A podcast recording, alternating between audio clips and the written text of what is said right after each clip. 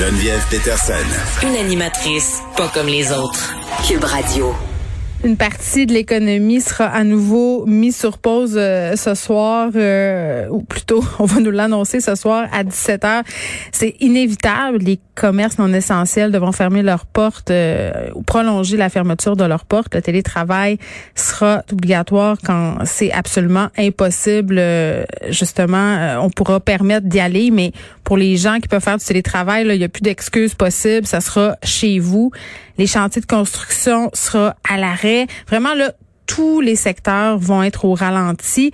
Quels vont être les effets sur le milieu manufacturier? On va en parler avec Véronique Proulx, qui est présidente directrice générale de Manufacturiers exportateurs du Québec. Madame Proulx, bonjour. Bonjour. Bon, même si vous vous y attendiez, évidemment, j'imagine que c'est pas une bonne nouvelle là, que ce reconfinement pour le secteur manufacturier. Non, effectivement. Je vous dirais que depuis hier matin, les manufacturiers du Québec sont très préoccupés par ce qu'ils entendent mmh. et par le reconfinement potentiel d'une partie de notre secteur d'activité. Euh, c'est très préoccupant. Je voudrais que ça génère beaucoup d'incertitudes aussi à savoir quelle sera l'annonce que fera le premier ministre Legault aujourd'hui à dix-sept heures. Ben oui, parce qu'au printemps, euh, ça a été excessivement difficile. Il y a eu, on a, on a entendu toutes sortes d'histoires là, euh, parce que oui, ça a des impacts sur les manufacturiers, mais inévitablement, ça en a aussi sur les commerçants, sur la clientèle, des commerçants euh, qui ont vendu des objets euh, qui n'ont pas pu être livrés. Je prends l'exemple des piscines, par exemple, des piscines qui sont commandées, qui peuvent pas être livrées parce que les manufactures sont arrêtées. Ça crée énormément de problèmes euh, de service à la clientèle. Ça crée des problèmes d'approvisionnement. Est-ce que vous avez peur euh, de faire face à, au même genre de situation? Justement par rapport au printemps dernier? Oui, mais c'est très clair que si le premier ministre annonce une situation similaire à oui. celle du printemps, l'effet sera, sera désastreux. Alors, en deux mois au printemps dernier, pendant les mois où on était confinés, mmh. les expéditions manufacturières ont chuté de quatre milliards de dollars et on a, on a dû mettre à pied vingt-trois pour cent de nos travailleurs. Donc, c'est énorme. Et il faut savoir que le gouvernement du Québec est le seul gouvernement euh, au Canada, aux États-Unis, en Europe, De, à ne pas avoir reconnu le secteur manufacturier dans son ensemble comme essentiel. Ça veut dire qu'on est les seuls à avoir fermé une partie de notre secteur manufacturier. Alors, quand on ferme, ben, nos concurrents en Ontario, aux États-Unis, eux, ils continuent à travailler. C'est ça. Donc, ils sont capables d'aller chercher nos contrats de nos clients. Puis en même temps, Madame Proulx, j'ai envie de vous dire que le secteur manufacturier est quand même assez touché euh, par le par le virus. Il y a eu des, des éclosions dans certains euh, dans certaines manufactures, dans certaines usines. Absolument. Alors, dans le secteur manufacturier, selon les données de l'Institut national de la santé publique, l'I N S P Q, mm. le manufacturier serait responsable de vingt-huit pour cent des éclosions. Mais ce qu'on, ce qu'on dit au gouvernement et ce qu'on demande depuis hier, c'est d'avoir une analyse plus chirurgicale des sous-secteurs qui sont touchés. Les ouais. manufacturiers, là, c'est très diversifié. Donc, si on prend l'exemple de l'aérospatiale ou d'autres secteurs qui sont très automatisés, robotisés, il est très peu probable qu'il y ait beaucoup d'éclosions dans ces secteurs-là. Par contre, quand on va dans l'industrie alimentaire, qui est reconnue encore une fois par l'I N S P Q comme étant l'industrie où il y a le plus de cas, le plus d'éclosions, bien, c'est fort probable que ce secteur-là, notamment les abattoirs, on en a beaucoup entendu parler cet automne. Oui, chez Lumière, entre autres. Exactement. Donc, ils sont responsables d'une grande partie des éclosions dans notre secteur. Fait que pourquoi pas faire cette analyse-là par sous-secteur, regarder où est le problème, puis de mieux encadrer, mieux accompagner ces entreprises-là ou ces secteurs d'activité. Ben, les restaurateurs pourraient vous dire la même chose. Euh, les bars aussi, là, on paie pour euh, euh, des endroits qui ont vu euh, des éclosions. À un moment donné, il faut prendre des décisions au niveau du gouvernement, si on le comprend. Euh, mais ces décisions-là ont des conséquences. Vous l'avez dit, là, vous pouvez perdre de la business assez importante. Est-ce qu'on s'attend à des fermetures et à des pertes d'emplois de façon massive dans les prochains mois si jamais on ferme complètement? Si c'est le cas, oui, effectivement, mais je voudrais qu'on on a encore de l'espoir euh, d'avoir oui. une, une, une nouvelle positive cet après-midi. On espère qu'on aura été entendu. On comprend que le gouvernement aussi comprend que le secteur manufacturier, c'est un, c'est un, c'est un mm. moteur de développement économique régional, puis c'est un des seuls, seuls secteurs qui, qui demeurait encore en activité. Mm. Et d'ailleurs, ce soir, si le premier ministre Legault annonce la fermeture Et, et, et les couvre-feux et tout ce qu'il, qu'il est supposé d'annoncer en fonction de ce qu'on a entendu dans les médias, mais qu'il laisse le secteur manufacturier opérer, continuer à opérer, ben il est fort probable qu'on ait moins de cas aussi dans nos usines. Donc, ça Je va comprends. permettre à l'économie de rouler un minimum, puis en parallèle, ben, de, de, d'offrir davantage de sécurité à nos travailleurs et à nos sites de production. Et hey, Madame Proulx, rapidement, là, est-ce qu'on peut s'attendre à une pénurie au niveau de certains produits?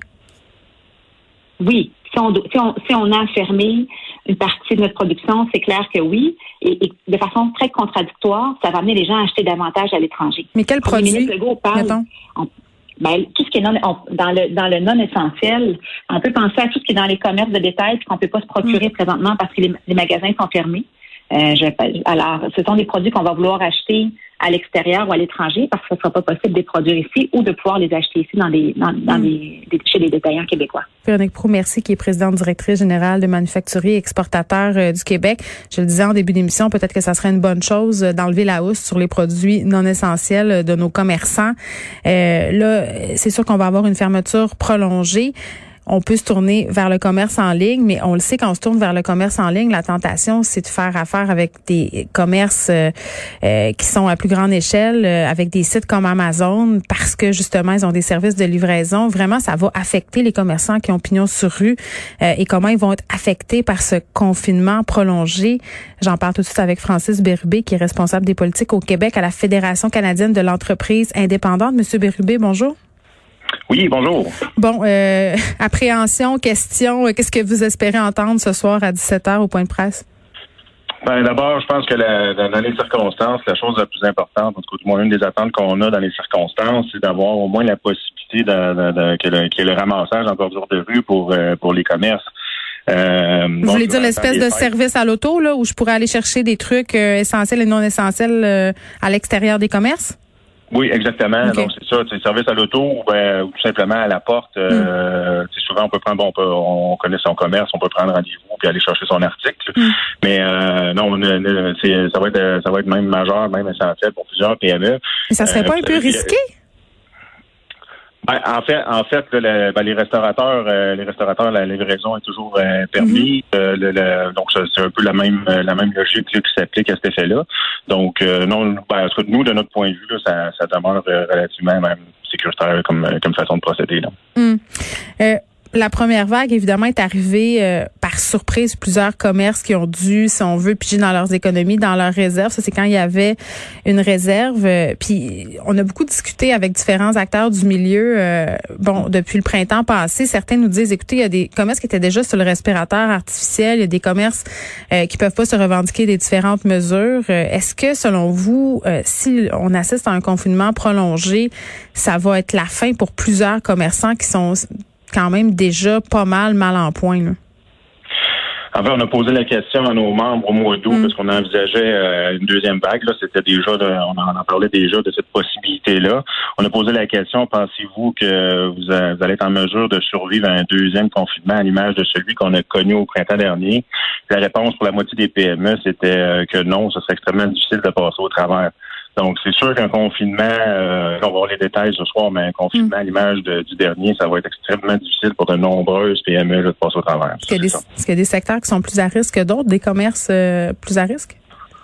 Ben, évidemment, tous les commerces de services, là, où, de, de, en fait, on, on sait la restauration, l'hôtellerie, mais mm. tout le, le, le commerce de détail, dans le fond, qui implique là, un service là, direct avec la population. D'ailleurs, on parle, on parle beaucoup de euh, d'achats en ligne et tout, où justement, il y a le, le ramassage en bordure de rue, mm. mais il y a des services qui ne qui, qui peuvent pas, tout simplement, là, de, de, par leur nature, euh, s'en sortir juste de cette façon-là, donc ça va être extrêmement difficile.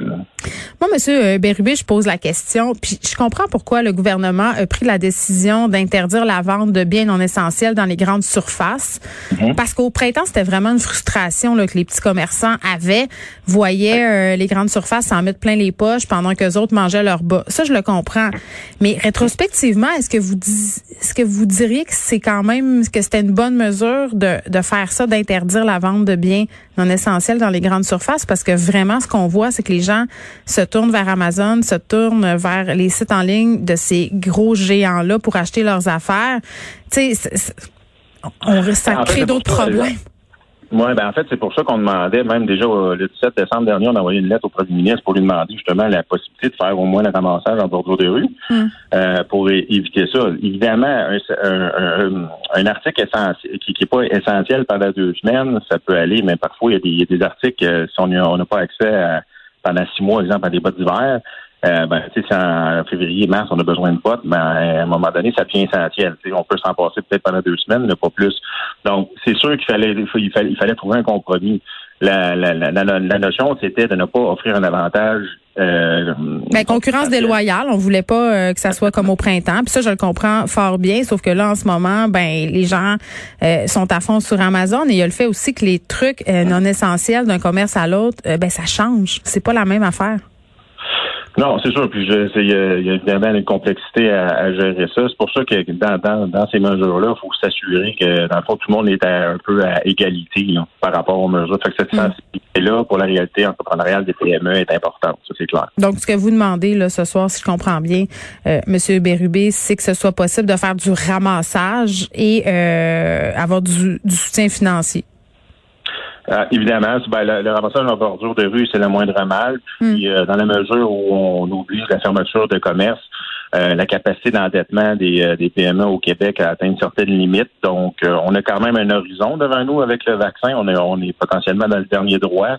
Donc, euh, le, le moment est venu euh, de, pour le gouvernement là, du Québec, notamment, là, de, de bonifier son aide avec des, des subventions parce que les prêts, là, il y a une certaine limite là, d'endettement que les P M E ont atteinte. Donc, ça va être assurément une demande là, de chez nous. Oui, puis les prêts, euh, dans certains cas, c'est juste euh, créé, creusé, pardon, ça tombe davantage pour les commerces qui étaient déjà en difficulté. Là, euh, y a des restaurants, il y a des gyms euh, qui ont pris tout ce qu'ils pouvaient prendre et qui, là, se retrouvent dans une situation euh, encore moins enviable. Donc, il faut se méfier de tout ça. Mais les subventions aussi, euh, c'est un coût, euh, il va falloir les rembourser. Puis, il y a des entreprises qui, malheureusement, euh, euh, il va y avoir une espèce de sélection naturelle et ça, c'est dommage. Euh, mais je pense Je pense qu'on s'en sortira pas. Francis Bérubé, merci, qui est responsable des politiques au Québec à la Fédération canadienne de l'entreprise indépendante, parce que c'est certain qu'il va avoir des conséquences assez astronomiques pour nos commerçants, pour nos petits commerçants euh, de, de rue, tu sais, euh, ceux qui sont sur les petites artères dans nos quartiers à Montréal et un peu partout au Québec. Là, je parle pas des grandes surfaces. C'est important de continuer à les encourager. La plupart se sont dotés de sites transactionnels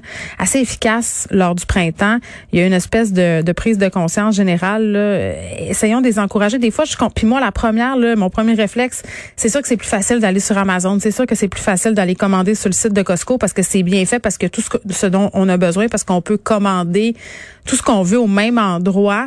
Mais pensez-y à quoi ça va ressembler hein, quand ça va être fini tout ça, si beaucoup de petits commerces auxquels on était attachés euh, ont dû fermer leurs portes parce qu'on les a pas encouragés. On va se retrouver avec une espèce de règne euh, des grandes surfaces. Il n'y aura plus euh, cette espèce de richesse-là d'avoir des produits différents, d'avoir des produits québécois, parce qu'on sait aussi que dans les grandes surfaces, euh, c'est pas non plus euh, le paradis du produit québécois. Donc, faut, essayons de d'y penser, puis essayons de les encourager. Puis moi, je trouve que ça serait vraiment une bonne idée de pouvoir faire de la cueillette là, en bord de rue, de pouvoir euh, y aller à pied ou en auto.